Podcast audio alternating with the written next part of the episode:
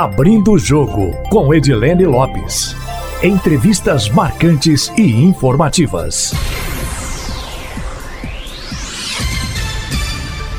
O Abrindo o Jogo de hoje é com Valdir Salvador, que é consultor de relações institucionais da AMIG, Associação dos Municípios Mineradores Mineiros e também do Brasil. Muito bem-vindo e muito obrigada, viu, seu Valdir, por aceitar nosso convite para participar do Abrindo o Jogo. Prazer, Edilene, ouvir e, e, trocar ideia com você e, naturalmente, com os ouvintes da Itatiaia. Seu Valdir, a gente tem uma tradição aqui no Abrindo o Jogo de um entrevistado começar falando um pouco da trajetória dele. Eu queria que o senhor falasse um pouco da trajetória do senhor, tanto relacionada à mineração quanto relacionada à política. Hoje o senhor é consultor, não exerce nenhum cargo na política, né? Mas como é que é a trajetória do senhor é, nessa área? Eu sou natural de Itabirito, é, sempre tive em, movimentos estudantis, etc. Fui eleito prefeito aos 24 anos, candidatei prefeito aos 23, fui eleito prefeito aos 24 era aquela época da nova Constituição brasileira, onde a mineração brasileira deixou de ser tributada pelo IUM, Imposto Único sobre Minerais, para criar a CEFEM, Contribuição Financeira de Exploração Mineral. Eu já era oriundo dessa área, eu já era é, funcionário, é, gerente da Eletrovale, que era uma joint venture do Grupo Vale, que comprava minério de ferro e transformava em ferro liga. Então, desde 1986, eu me relaciono com mineração. Então, fui eleito prefeito e liderados pelo prefeito de Nova Lima, que hoje é de novo o prefeito de Nova Lima, o Vitor, nós criamos a AMIG, que era a Associação dos Municípios Mineradores de Minas Gerais. Criamos para que a gente tivesse força, força colegiada, para pressionar o presidente Collor a regulamentar a CEFEM.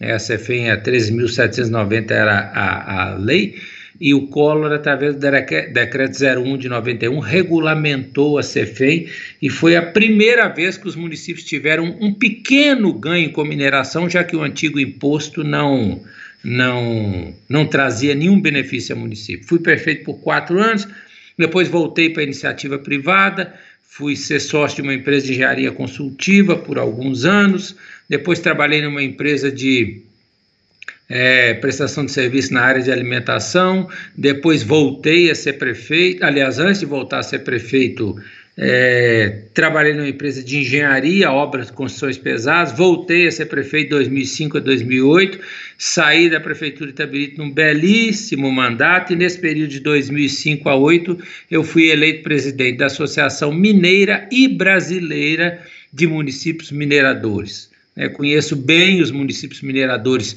de médio e grande porte do país, conheço muito bem a atividade de mineração, passei os últimos 30 e poucos anos de vida ou trabalhando nela, ou fornecendo serviços para ela, ou prestando consultoria a ela, ou pela área pública ou pela área privada, mas sempre ligado à área de mineração. Deixei a prefeitura em 2008, voltei para a iniciativa privada na empresa de engenharia, depois fui ser superintendente da CESUL, que é a empresa que comprou as terras no entorno do Alphaville e que vai implantar lá um grande empreendimento imobiliário de Nova Lima pelos próximos 60 anos. Depois passei a conciliar a CESUL com a AMIG, quando o Vitor Penido, que é o nosso presidente, líder dessa atividade de mineração pelo lado público, me levou de novo para a AMIG há quatro anos. Hoje eu peço consultoria em mineração é, na AMIG é, tem uma consultoria em gestão de projetos, aliás, em projetos especiais na Prefeitura de Nova Lima, mas grande parte do meu tempo é dedicado à vida privada e à vida privada em consultoria focada em mineração. Seu Valdir, quantos são os municípios mineradores hoje em Minas Gerais? Quantos são os municípios mineradores no Brasil? E o que, que Minas Gerais representa em termos de mineração quando a gente olha para o quadro nacional? Minas tem mais de 300 municípios mineradores, porque as pessoas às vezes acham que municípios mineradores são só os de grande porte. Não são, né? Quem tem na sua cidade extração de areia é minerador, água mineral é minerador, quartzito, rocha, é, pedra ornamental, agregados de construção civil, fertilizantes, tudo isso é mineração. Então, Minas tem mais de 300, mas municípios com atividade significativa de porte que vivem praticamente da atividade no estado são pouco mais de em torno de 35. Tem uma mineração pujante, né, significativa em geração de empregos, tributos e oportunidades.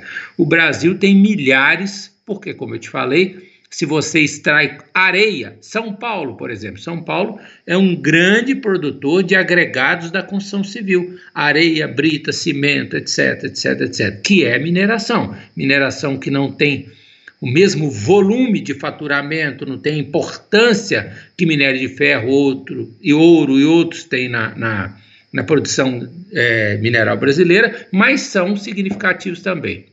A AMIG a AMIG é, trabalha com 40 cidades brasileiras, as maiores, as mais produtoras.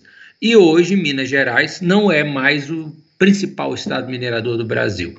A partir desse ano, o Pará nos superou. Né? O Pará vem se preparando há alguns anos com investimentos privados, em especial os da Vale. Pará é um estado muito rico na sua geologia, muito rico, muito mas lá tem dois grandes projetos na cidade de Canaã dos Carajás e em Parauapebas, que é vizinha, é uma distância de Belo Horizonte a Congonhas, ou pouco menos uma da outra, que transformaram o estado no maior estado minerador do Brasil. Né? Só Canaã dos Carajás tem um projeto chamado S11D da Vale, que tem, está ainda, é, tem potencial de crescimento do projeto, mas está preparando para produzir 100 milhões de toneladas de minério de ferro por ano. Produzir não, beneficiar, porque mineradora nenhum produz minério nenhum. Quem produz é a riqueza geológica do Brasil. As mineradoras beneficiam o bem mineral que é produzido pela geologia. Então, o, o Pará ultrapassou Minas Gerais, passou Minas Gerais, é o maior produtor mineral brasileiro. Minas por causa do que aconteceu em Mariana, depois agravado por Brumadinho e por outras dez cidades que têm operações da Vale, diminuiu o seu potencial minerador temporariamente. Inclusive, a Vale está se preparando para que em final de 2023 ela esteja voltando a produzir 177 milhões de toneladas é, de minério de ferro produzir, não, beneficiar no Estado. E Minas deve voltar a crescer. Mas eu acho que a curto prazo nós não conseguiremos tirar a, a liderança do Pará de maior estado produtor da mineração brasileira. E é de minério de ferro, quando o senhor fala de maior produtor, né? A grande maioria do, no, de, de, de extração do mineral do Pará também é minério de ferro. Aliás, minério de ferro é, 75% de tudo que o Brasil. Esse primeiro semestre, o Brasil produziu muito bem, vendeu muito bem na contramão aí da pandemia e 75% do que produziu no Brasil em minério foi minério de ferro, né? O Pará também tem outros minerais, tem manganês, tem ouro, etc, mas o minério de ferro também lá é, é o maior, é a maior commodity exportada, é que é maior é beneficiada, é que tem mais volume de geração de emprego, sempre o minério de ferro brasileiro que é de excelente qualidade e o mundo tem muito apetite para o minério brasileiro e para o minério australiano. Considerando a exploração de minério de ferro, aqui em Minas Gerais, quantos são os municípios que sobrevivem basicamente dessa atividade? Varia-se um pouco, porque você tem, vou te dar exemplos claros aqui. Barão de Cocais já foi um grande município minerador de ouro, né? Barão de Cocais já foi o maior produtor de ouro do Brasil há séculos atrás e foi um produtor razoável de minério de ferro há pouco tempo. Está passando por uma fase transitória, hoje produz menos de um milhão de toneladas de minério por ano, mas vai produzir daqui a pouco. A previsão é que daqui a três anos volte a ser é, um grande produtor. Então, nessas variações, uma cidade passa uma fase diferente, tem um, um, uma dificuldade de minério de qualidade, até as empresas descobrirem novos projetos e passarem a explorar, passa uma temporada, mas a gente pode dizer que Minas Gerais tem cidades que vivem basicamente da economia mineral, em sua maioria minério de ferro, nós podemos atribuir isso a 30 cidades. Né? Agora, é preciso dizer, Dilene, que os reflexos da mineração não são só locais, eles são regionais. É, eu costumo dizer quem, quem tem dificuldade para entender isso, vamos lá até pelo lado negativo. É, Brumadinho, naquele acidente pesado em Córrego de Feijão, teve é, 270 e poucos óbitos. Não foram todos de Brumadinho, como todo mundo viu. Tinha gente de Itabirito, que é minha cidade, de Nova Lima, de Belo Horizonte, é, de, de Ibirité, de Sarzedo. A mineração tem um nível de empregabilidade direta ou indireta muito grande. Então, ela tem impacto na economia regional. A gente fala de 30 municípios que vivem quase que exclusivamente da exploração mineral de ferro, mas no seu entorno deve ter pelo menos uma outra quantidade dessa, pelo menos que tem uma contribuição significativa de compra de produtos, de insumo, de prestação de serviços de terceiros da mineração. E não é só ferro, né? Minas Gerais tem municípios produtores de ouro importantíssimos, como Paracatu, como Sabará. Então, é, a, mineração tem um papel pungente, importante na economia é, mineira e brasileira, sem dúvida nenhuma. Como que é a taxação hoje para a exploração de minério de ferro? Quais são os impostos que quem explora, beneficia minério de ferro hoje pagam? Quanto desses impostos vão para os municípios? E é essa taxação é considerada pequena, pode ser maior, ou seja, quem explora leva muito mais riqueza do que deixa? Qual que é a avaliação que o senhor faz? A, a produção é, de minério, a produção, a exploração né, de minério de ferro tem recolhimento de impostos como qual, quase qualquer outro segmento. Né? Ela paga ICMS quando ela vende no mercado interno. Mas, por exemplo, a grande mineração brasileira, que é ferro e ouro, exporta aproximadamente 80% da sua, da sua produção. Então, 80% desse pessoal não paga ICMS produto exportado é desonerado. Qualquer produto brasileiro exportado é desonerado de CMS pela Lei Candia de 1996. O senhor discorda ou o senhor acha que isso incentiva a exportação e é bom? No fim das contas, acaba sendo ruim para o território nacional? Não, se a gente fizer uma análise de toda a produção brasileira, de tudo que se produz no Brasil, de grãos, é, a, a, moda, a, o Brasil já é um grande exportador de, de vários, vários produtos. Se a gente for olhar na, na maioria, no varejo, de fato, a lei foi muito importante. Ela deu competitividade aos produtos brasileiros mundo afora. Aquele papo que o Collor tinha quando era presidente da República, que a gente tinha uma economia fechada, conservadora, que produzia carroças em vez de carro, não era demagogia, não, era verdade. Então a Lei Candir colocou o Brasil no mundo comercial, né? ela exportou. Agora, tem casos existem casos onde a rentabilidade é muito boa, que a gente acha que poderia haver uma revisão. Né? Não é taxar integralmente, por exemplo, todo minério exportado. Se tira sua competitividade, você perde espaço no mundo. Não só somos nós que temos minério, vários países do mundo têm, cada dia com mais tecnologia para melhorar a qualidade dos minérios de outros países que são muito inferiores ao nosso mas hoje em dia você blenda minério, você faz pelota, você tem maneiras de melhorar a qualidade. Nós não somos sozinhos mais. Nós temos que manter a nossa competitividade, mas poderia se estudar para quem alcança determinados resultados, quando você é, tem resultados espetaculares, quando você atinge isso, talvez pudesse ter uma, uma melhor divisão e o ICMS incidir, não só com 18%, não sobre toda a produção, mas estudar alguma coisa que promovesse um equilíbrio melhor entre os ganhos da iniciativa privada e do poder público. Então, não se paga ICMS pela grande maioria dos, dos do, da produção mineral, né, dos produtos exportados, né, da grande produção brasileira. É, quem produz aqui dentro paga ICMS, paga PIS, COFINS, paga imposto de renda que é o que toda empresa é, faz. Toda empresa paga PIS, COFINS, imposto de renda. Se é prestador de serviço, paga ISS. Se não é, paga ICMS. Então, a mineração brasileira, às vezes a gente escuta muita choradeira. Ah, nós somos sobretaxados. Não tem sobretaxação nenhuma. É paga o que qualquer segmento paga. O que a mineração brasileira paga de diferente é o royalty, que é a CEFEM, e que tem que pagar mesmo, porque o produto é do Brasil. Né? É, uma vez, uma colega sua do antigo Diário do Comércio falou comigo: Mas você não acha que nós estávamos fazendo a campanha para melhorar a CFEM brasileira, que até 2017, final do governo Temer, o Brasil cobrava o menor royalty por exploração mineral do mundo. Era uma vexame. Ele começou a melhorar tem dois anos. Agora que tem uma arrecadação um pouco melhor para as cidades, que realmente passou a valer um pouco mais a pena.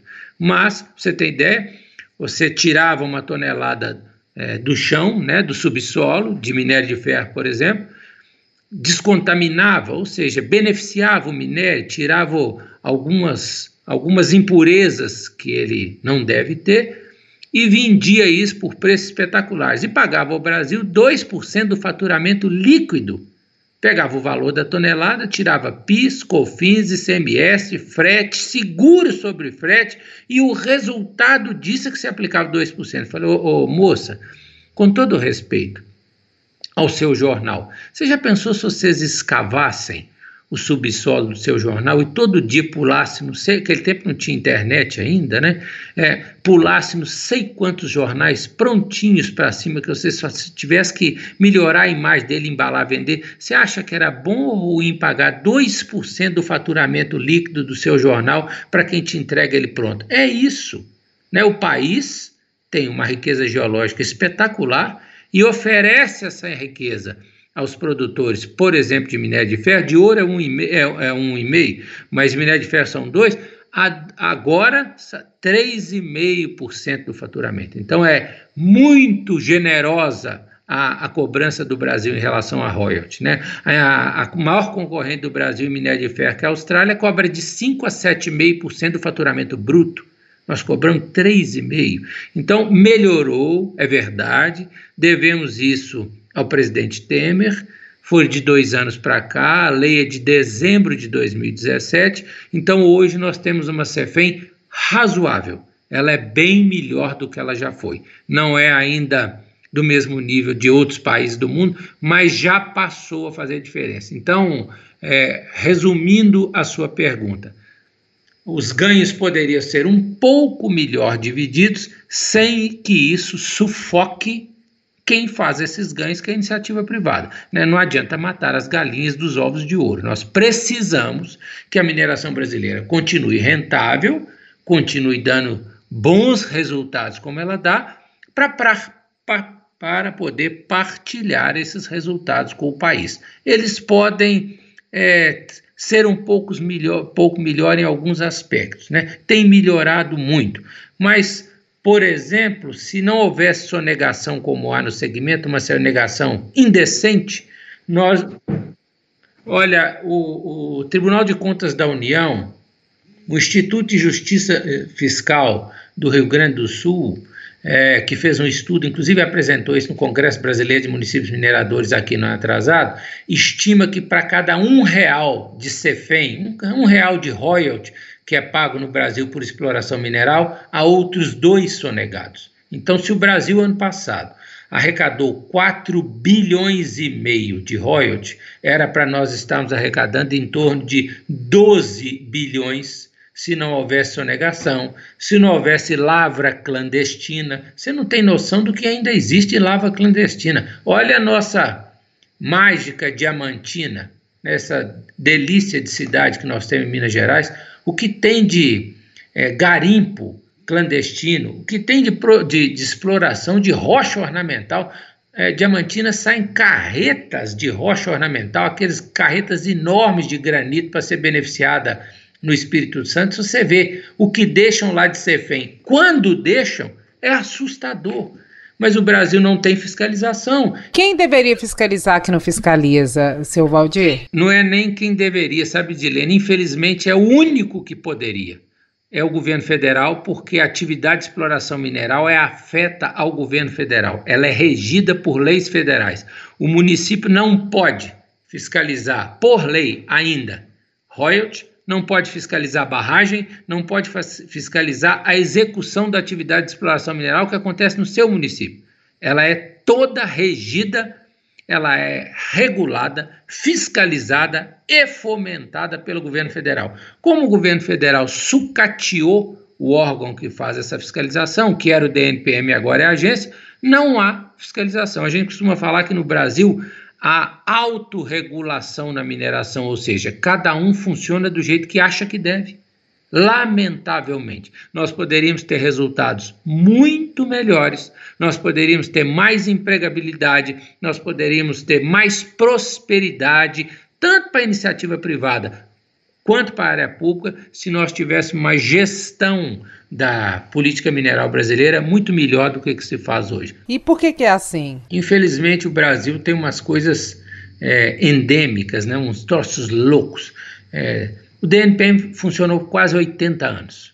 Ele cedeu lugar à Agência Nacional de Mineração, que é um instrumento de regulação e fiscalização mais moderno do que os antigos departamentos. Tem a ANAC, né, que é de, é de aviação, tem a de petróleo, de água, etc. e tal, e deu certo. Elas não são é, gerenciadas por político, na maioria das vezes, elas têm mandato, então o colegiado dessas diretorias dessas agências não é você pode pôr e tirar a hora que você quiser. Então, é, previa-se estabilidade mais técnica, etc. O DNPM, que agora foi o último a virar agência, foi 5 de dezembro de 2018, entrou naquilo que o Brasil passou a chamar em uns governos aí, tal de governo de coalizão. O governo brasileiro, alguns presidentes, para poder gerenciar bem o Brasil, entregam alguns ministérios para partidos políticos. Né? Todo mundo está cansado de ver isso todo dia na televisão. É vergonhoso, mas é verdade.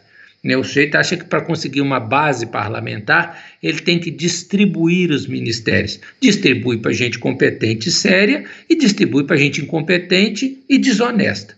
O, a mineração brasileira foi dividida para partidos políticos e como as empresas bancavam, bancavam campanha dos políticos, você imagina o que as mineradoras fizeram de lobby, indicando os diretores que ela queria, fazendo toda a gestão de lobby que eles queriam durante anos, até que o Brasil parou, né, proibiu o financiamento de campanha poucos anos atrás pela iniciativa privada, e o apetite dos empresários em relação ao Congresso foi diminuindo, e ao longo desses anos todos, principalmente dos últimos 30 talvez, que o DNPM era loteado, ele parece que quem estava lá não tinha o objetivo de fazer com que a mineração brasileira fosse fiscalizada. Eu não esqueço de uma época quando o Vitor, que hoje de novo é presidente da AMIG por méritos, Vitor, prefeito de Nova Lima, nós tivemos uma reunião com o ministro de Minas e Energia,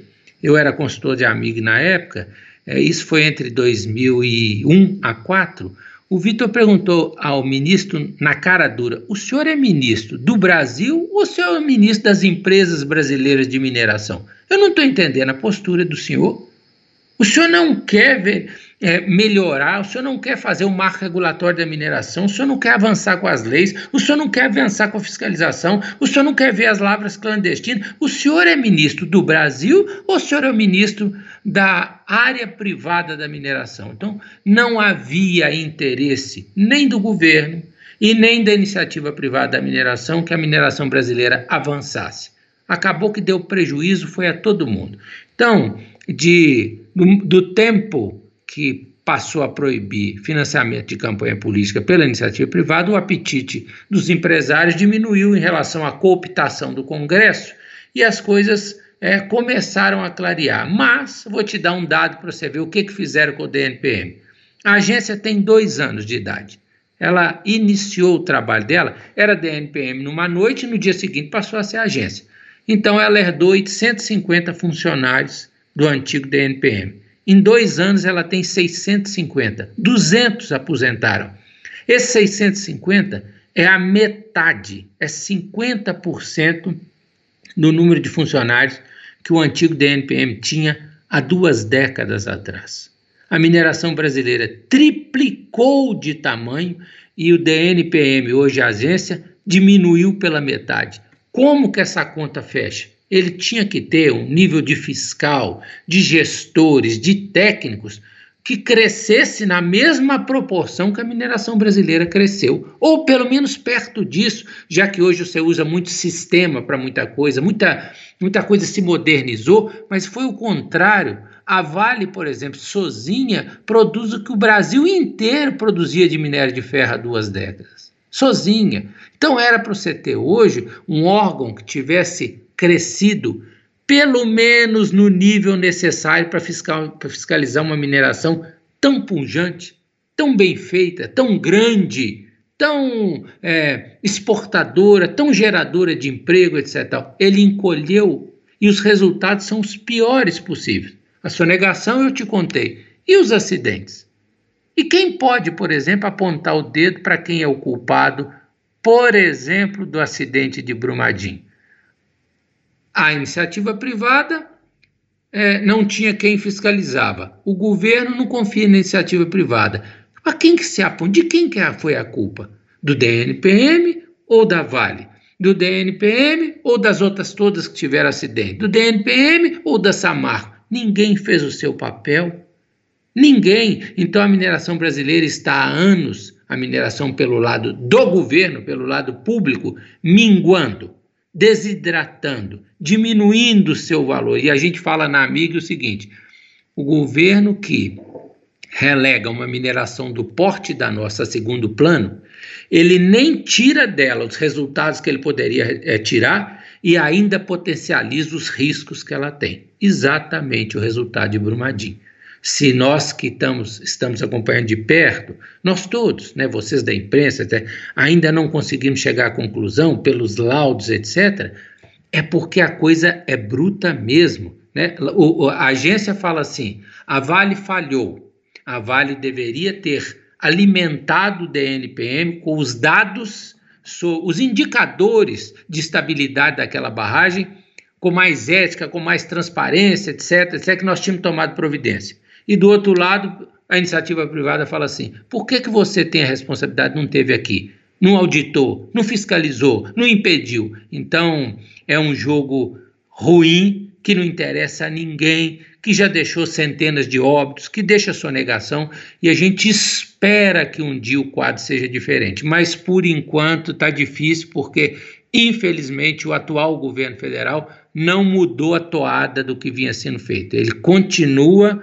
dando à mineração brasileira um papel de segundo plano, de segundo escalão. Não está certo isso não, não é bom não. No caso desses desastres, ao que tudo indica, ambos têm responsabilidade, né? A iniciativa privada e também o poder público. É essa avaliação do senhor, seu Valdir? É, eu costumo dizer que essa não é a minha avaliação da AMIG, porque eu sou um interlocutor da, da, da, associação, né? mas a fala média, quando eu falo a fala média da maioria dos que estão lá, é que há falha de ambos os lados do poder público e do poder, é, do poder público e da iniciativa privada. Ambos falharam. É, não sei se os ouvintes sabem, mas o sistema de segurança de barragens do Brasil é o mesmo da Austrália, que não tem nenhum acidente dessa monta, nem de longe, registrado na vida dela.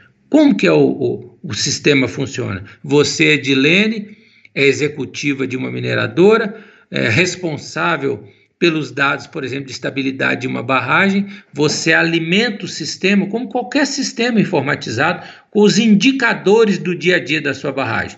Os piezômetros, os outros equipamentos mais modernos vão mostrando. Tem estabilidade, não tem, tem liquefação, não tem, tem uma trinca, não tem, etc. E tal. Você vai colocando isso lá. À medida que é visto isso pela agência e o sinal de alerta é dado, a agência interdita sua barragem, muda o nível de risco dela, manda você fazer obras de contenção, etc. Então, o que, que aconteceu?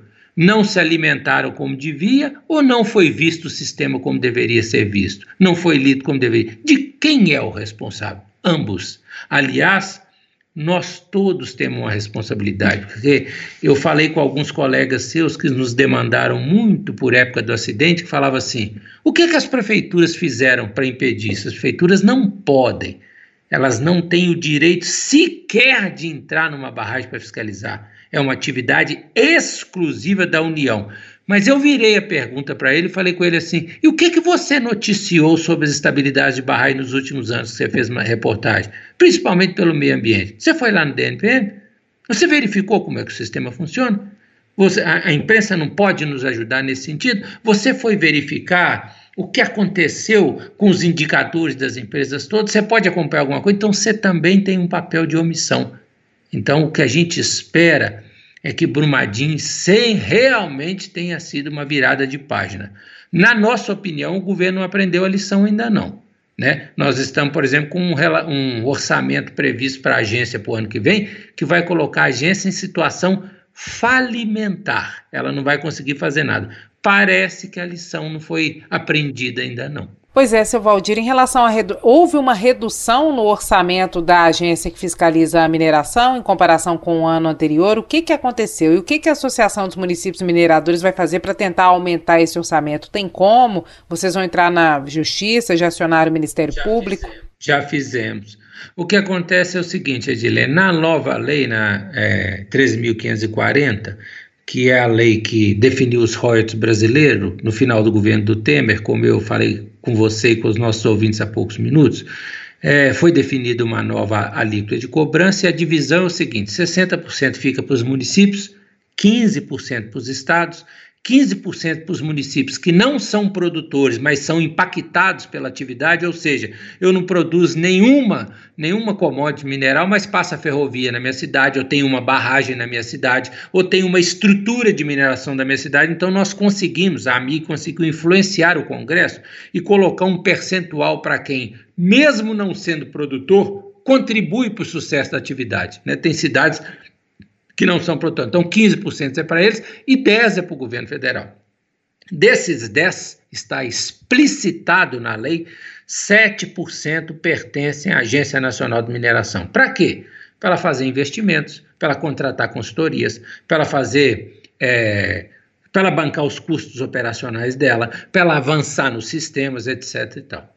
Então, esperava-se que esse ano, por exemplo, em 2020, já que a mineração brasileira arrecadou, pagou de, de royalty ano passado, 4 bi e meio, 315 milhões eram para ser destinados à Agência Nacional de Mineração. O governo federal destinou 67 nesse ano. E um parlamentar fez uma emenda parlamentar, o orçamento chegou a 76, ou seja, 67 dos 315 que ela tinha direito. E aí fizemos de tudo, pedimos, fizemos carta, fomos atrás, visitamos o Congresso, visitamos a presidência da República. Ah, mas não tem condição, o país está passando por uma situação fiscal difícil. Isso vai consertar. Agora vem 2021 e o Brasil vai arrecadar de novo em torno de 4 bilhões e 600 a 4 e 700 de CEFEM. Nós então teríamos que deixar na Agência Nacional de Mineração, que está totalmente sucateada, quebrada, sem funcionário, sem recurso para absolutamente nada, com mais de 500 barragens cadastradas no Sistema Nacional de Mineração para serem fiscalizadas por ela, com é, sonegação de royalties, etc. O governo federal mandou 61 milhões no seu orçamento para a agência ano que vem. E o diretor-geral da agência, que é uma pessoa muito comedida, muito séria, dessa vez não aguentou e fez um comunicado ao, ao presidente da República dizendo o seguinte: não vai ter agência ano que vem. Não tem condição de gente sequer sobreviver.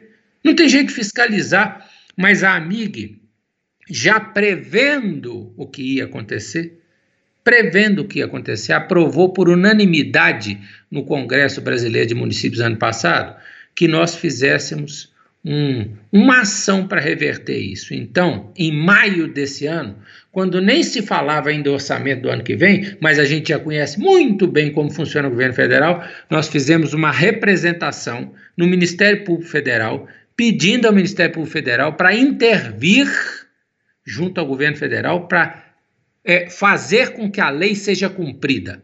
Se 10% é do governo e 7% ficam na agência, não é para misturar no caixa do tesouro e passar para a agência o que se quer, pois o governo desrespeitou tudo. Nós não tivemos ainda retorno do Ministério Público Federal, que entrou em pandemia, não tivemos retorno nenhum, e a hora que a agência nos informou que vão ser apenas 61 milhões, nós notificamos, mas não notificamos numa carta bobinha, não nós fizemos um raciocínio lógico, ponto a ponto, mostrando a arrecadação, os riscos, o que acontece, os históricos. Nós mandamos ao presidente da República, ao vice-presidente, ao ministro de Minas e Energia, ao ministro de Economia, ao ministro-chefe da Casa Civil, ao presidente da Câmara, ao presidente do Senado, aos deputados da Comissão de Minas e Energia, os deputados. São duzentos e poucas autoridades que receberam, pelo amor de Deus, dos municípios mineradores do Brasil, para falar assim não é possível que vocês vão deixar que a gente viva sob os mesmos riscos que a população de Mariana e Brumadinho viveram. Não é possível que nós vamos ficar aí com inúmeras barragens com situações análogas à de Brumadinho, outras que entram em risco, porque uma barragem pode ter um nível de estabilidade hoje, mas por uma ruptura, por uma fissura, ela pode entrar num nível elevado de instabilidade e de grau de insegurança de hoje para amanhã, nessa madrugada, a qualquer hora. Vocês vão deixar o Brasil minguar em relação à mineração? E se tivesse, Edilene, passando assim, é uma atividade que não dá lucro ao país, é uma atividade incompetente. O Brasil tem uma das, da, das minerações mais competentes do mundo. São 4 bi e meio de royalties no ano passado. Eu não estou falando nem de imposto de renda, nem de CMS quando vem do mercado interno, nem de ISS, nem imposto de renda, não estou falando nada disso não. Estou falando só de CEFEM. Então, uma atividade super superavitária, que gera uma quantidade de emprego razoável, não é muito grande não, porque automatizou e sistematizou tudo quando o mundo sistematizou também, mas o emprego é de qualidade. Então, o que, é que precisa ser melhorado na mineração brasileira? A fiscalização para que diminua ou cesse a sonegação, que acabe com as lavras clandestinas, que você tenha fiscalização permanente das barragens, porque elas são consideradas riscos iminentes, para que você tenha condição de fazer concessões de lavra e de pesquisa com agilidade, porque o papel da agência não é só fiscalizar, não, é regular, botar as regras, fiscalizar e ainda fomentar fazer a atividade progredir. Quanto mais rápida a agência for, rápida se for segura, quanto mais alvarás de pesquisa ela conceder, quanto mais alvarás de lavra ela conceder, mais a mineração brasileira vai ser próspera, mais vai gerar emprego. Então a situação que a agência está é ruim para o governo e ruim para a iniciativa privada. Aliás, é ruim para o governo, é ruim para a iniciativa privada e é péssima para o governo brasileiro. Não dá para entender o que está passando na cabeça do governo, não dá para entender porque que estão subestimando os riscos e subestimando os ganhos que nós poderíamos ter se a atividade fosse bem gerida. Então, nós estamos passando por um momento de muita desolação, de muito desilusão com um governo que chegou falando que ia mudar, que ia fazer, que ia transformar a agência, etc e tal, e está puxando o tapete de todo mundo que vive, convive, depende ou que tem algum reflexo positivo ou negativo da mineração brasileira. Infelizmente. Não, não existe isso não. É incompetência mesmo. Não, não se trata de corrupção, nem de aliciamento, nem de lobby, não. Essa, desculpa a palavra, mas essa bagunça que virou o Brasil de alguns anos para cá, esse mau gerenciamento que gasta-se mais do que pode, que aí todo recurso do governo tem que enfiar no, no, no Tesouro Nacional para dar superávit primário, para o Brasil não ser deficitário, e não conseguem gerenciar cada pasta, por gerenciamento do todo ter o reflexo de cada pasta, não tem. Então fazem aberrações como essa. E aí eu fico impressionado como que um país, né, como que um governo, como que as autoridades pedem à população para serem fiéis à legislação, para seguir as leis, se o próprio governo desrespeita a lei. Se está lá explicitado na 13.540, 7% da arrecadação dos royalties brasileiros é devido à Agência Nacional de Mineração. E aí vem com os papos assim: ah, mas todas as agências ou vários órgãos estão recebendo é, restrição orçamentária. E as outras agências estão estruturadas há muitos anos. Essa acabou de nascer, ela está virando natimorta estão cortando os investimentos dela quando ela precisava. A diretoria colegiada da agência fez um, um planejamento para estruturar a agência em cinco anos, para ela chegar num nível pelo menos razoável de eficácia, modernidade. Já é o segundo ano que não conseguem nem começar a implementação desse planejamento. Então, é um país desorganizado, é, mal gerido, é, excesso de política e falta de gestão em todos os segmentos. Acontece na saúde, acontece na educação. A diferença é que, a, a no caso da mineração, ela tem receita própria.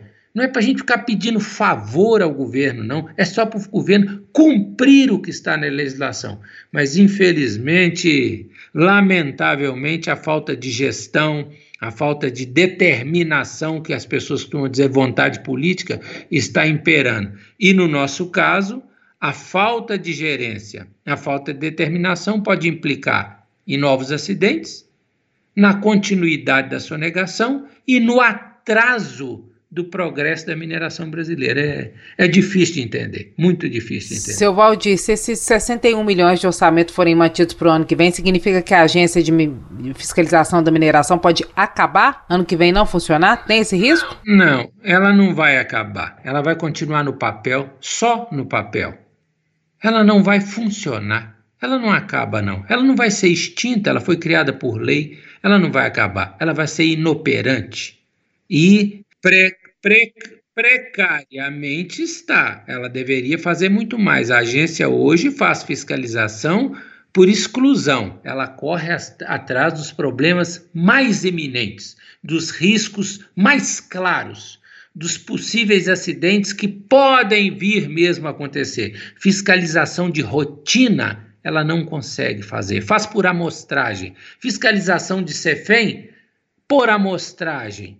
Existem mineradoras, Edilene, de grande porte, grande, exportadoras brasileiras que ficaram mais de uma década sem receber uma única fiscalização de CEFEM. Uma única, em mais de 10 anos. Que engenharia tributária de uma empresa dessa que, percebendo um vácuo desse tamanho, uma falta de competência desse tamanho, vai declarar tudo certinho e não vai usar de parte do que ela deveria para pagar, por exemplo, para refinanciar novos projetos, para fazer capital de giro. Dá uma entrada no balanço da maioria das empresas de grande porte de mineração que você vai ver lá assim: provisionamento para tributos atrasados, para tributos que estão sendo cobrados na justiça. Você vai achar alguns bons bilhões lá, porque sabem que devem sabem. Para quando sabem. que a associação espera a resposta da justiça, seu Valdir, para a questão ah, da aplicação dos recursos? Nós não temos nenhuma segurança se o Ministério Público vai nos dar essa resposta e se ele der, se o governo vai respeitá-lo. Porque o governo, ah, o Ministério Público a gente fez uma representação. Ele aciona a justiça. A justiça determina o governo e o governo tem que cumprir. Nós não sabemos até o momento se o Ministério Público vai provocar a justiça, se a justiça vai impingir ao governo federal determinar o cumprimento da legislação e se o governo vai cumprir, porque o que o governo descumpre é uma loucura, né? Olha aí, por exemplo, se o governo tivesse aplicado minimamente o que ele tem obrigação de aplicar em saúde, se nós tínhamos passado o que nós estamos passando nessa pandemia. Vou aproveitar que o senhor está falando disso, é, em relação, o senhor falou da fiscalização falha na área da mineração, é, e da fiscalização feita quase que exclusivamente por autodeclaração das empresas, a gente vê não só o governo federal, mas o governo estadual também, defendendo que a população deve confiar mais nas empresas, que o governo deve confiar mais nas empresas, na declaração das empresas. O senhor acha que as empresas merecem essa confiança toda ou que a fiscalização deve ser mais rígida mesmo, não deve ser por autodeclaração, deve ter uma checagem em loco? O que, que o senhor acha desses discursos de que uh, os governos devem confiar mais nas empresas depois que rompeu Mariana e Brumadinho nesse formato? Formato de fiscalização? No nosso segmento, as empresas ainda precisam provar que elas merecem essa confiança. No nosso segmento. Nesse, elas ainda não têm essa credibilidade, não. Senão não existia lavra clandestina, senão não haveria essa loucura de sonegação, senão não haveria tantos abusos ambientais, etc. Agora, tem empresas e empresas. Tem empresas sérias, boas, éticas, corretas. Tem empresas que não são. Tem empresas que, que têm sonegação sofisticada, fina. Né? Existem empresas brasileiras que levavam minério daqui para pátios de blendagem, de mistura de minério no exterior, transferiam esse minério para lá a preço de custo e lá colocavam preço cheio para vender. Por isso que tem empresas mineradoras que fizeram refis aí de mais de refis é refinanciamento de impostos de mais de 20 bilhões alguns anos atrás. Então, ainda ainda não chegamos nesse nível de maturidade onde possa se, confiar em tudo. E aí vira esse círculo vicioso, né? A empresa tem queixas do país, não paga tudo o que deve. O país não pode confiar na empresa, é um não, não faz bem a ninguém. Infelizmente, no segmento de mineração, É claro, estou fazendo uma ressalva: existem várias exemplares empresas em qualquer segmento, mas nos segmentos que nós atuamos, nós ainda não podemos dizer que dá para confiar, porque a história é recente, as últimas duas, três, quatro décadas, nos mostram lobby, é, não cumprimento de, de legislação, nos mostram sonegação. Acho até, na nossa opinião, que a mineração evoluiu mais do que os governos. As mineradoras acertam mais do que os governos, mas para elas funcionarem de fato e todas, e a grande parte, pelo menos a grande parte, e tem uma diferença, sabe, Edilene, que a gente sempre fala lá na AMIG. É, eu sou um supermercadista, eu compro produto e revendo. Eu sou um produtor de caneta, eu compro os insumos e produzo caneta. Eu sou um produtor de minério de ferro, quem me dá os insumos para me ganhar dinheiro é o país. É o país, é diferente. É diferente dos outros segmentos, é diferente de quem produz carro, quem produz computador, de quem produz porta, de quem produz qualquer insumo. Quem te dá a chance de enriquecer, de ter resultados, é a riqueza geológica do país. É diferente, tem que ser visto de forma diferente, tem que ser exemplar.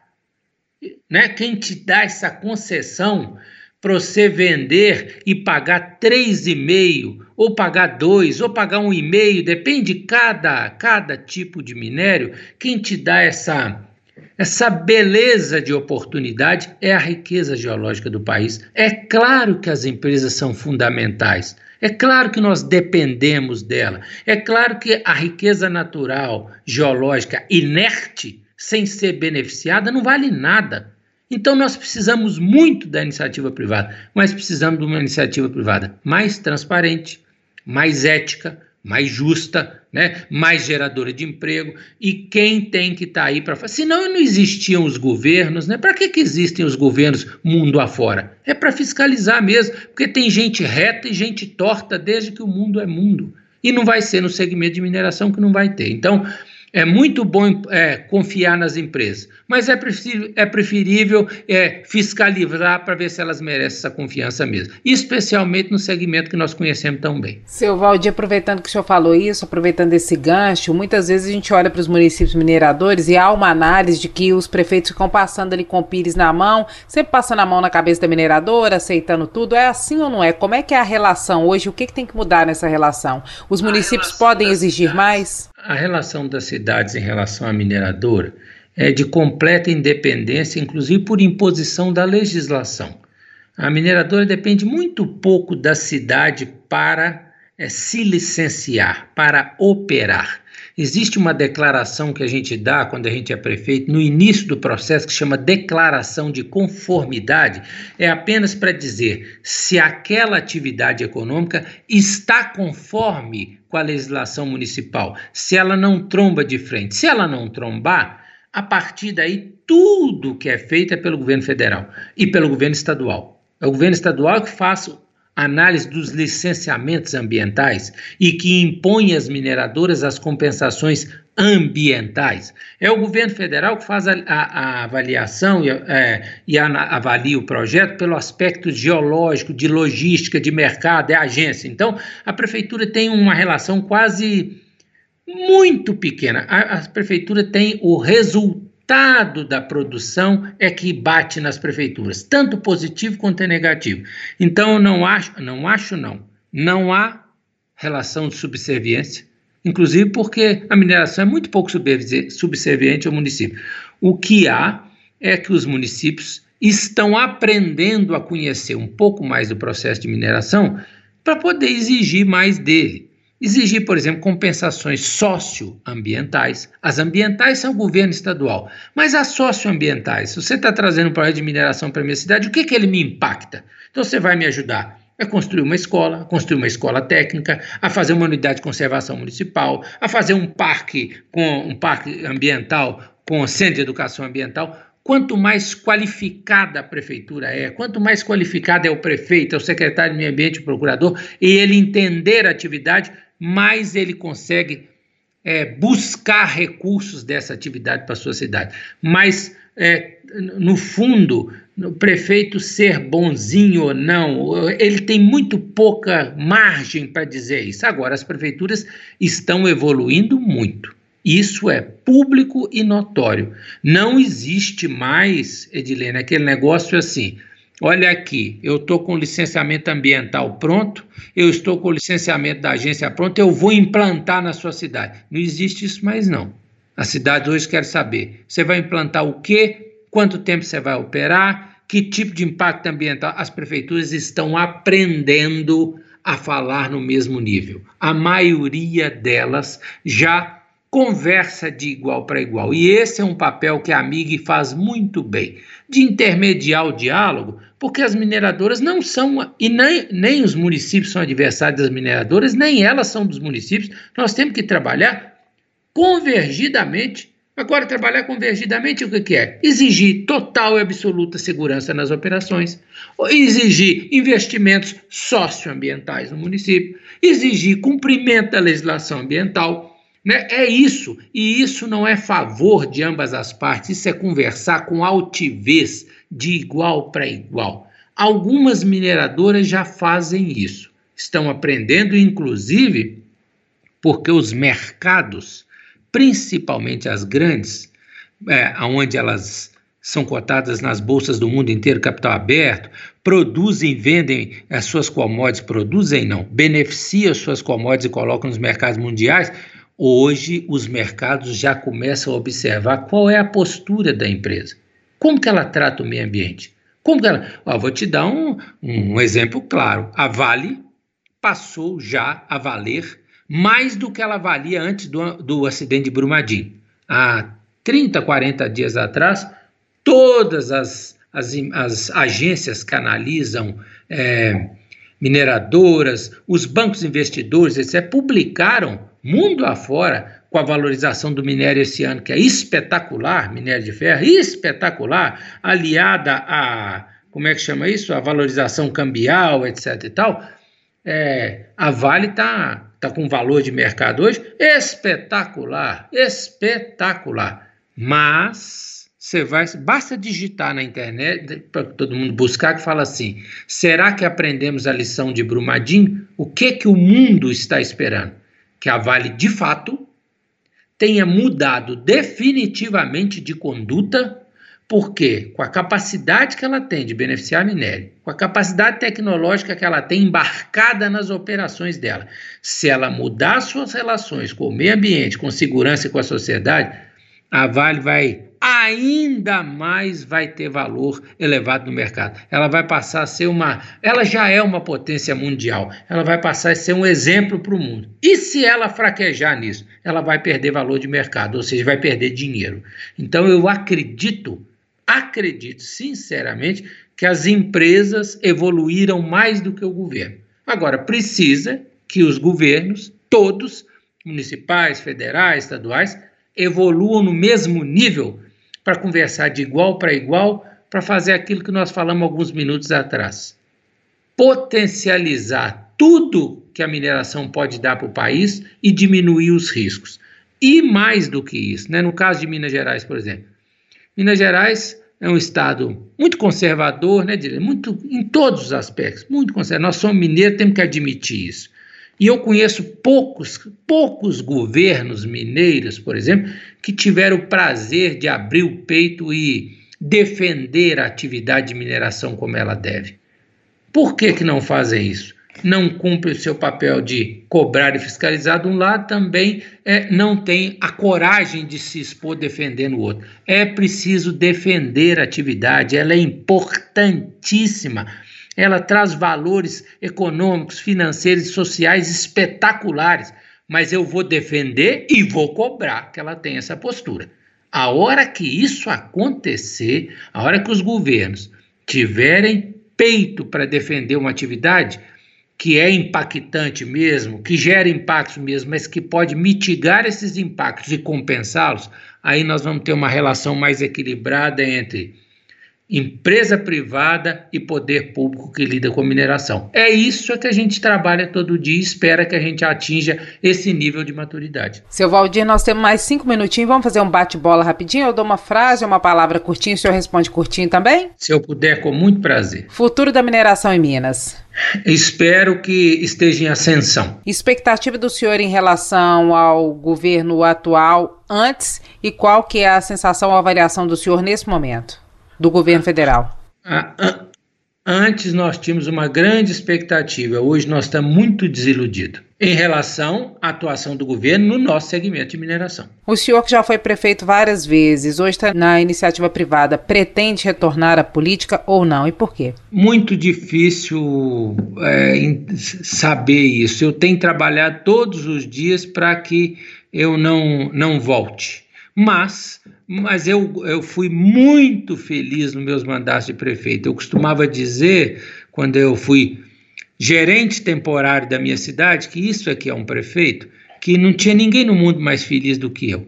Porque quando você tem uma cidade do porte da minha, que é uma cidade mineradora, que é Itabirito, e tem muitos recursos, as cidades mineradoras de grande porte são cidades de muito recurso, sim. A sua capacidade de transformar para melhor a vida das pessoas é um espetáculo. Isso eu tenho uma saudade enorme.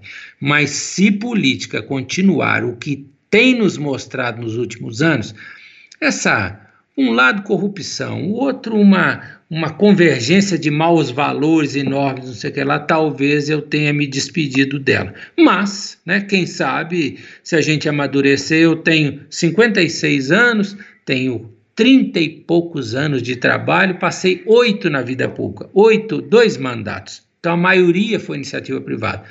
É, aprendi muito e devo muito à vida pública, mas tem que pensar todo dia é, se realmente a gente dá conta do recado. E se voltar, tem que voltar para ajudar transformar o que dá para ser ajudado e transformado por onde eu passar. Muito obrigada pela entrevista, viu, seu Valdir? Muito obrigado, um prazer. Fico muito satisfeito da Itatiaia se interessar. Eu não, a nossa associação, eu porque eu estou aqui representando, né? A Itatiaia se interessar pelos assuntos de Minas Gerais, pelos assuntos importantes pelas cidades mineradoras e sempre estamos abertos a dar satisfação em relação ao nosso trabalho e o que acontece na economia mineral mineira dos nossos municípios e do país. Nosso agradecimento também aos nossos ouvintes que acompanham o podcast Abrindo o Jogo. Quem quiser enviar sugestões pode fazê-lo pelo e-mail edilenelopes.com.br ou também pelo meu Instagram, arroba repórter Edilene Lopes. Uma ótima semana para vocês. Abrindo o Jogo com Edilene Lopes.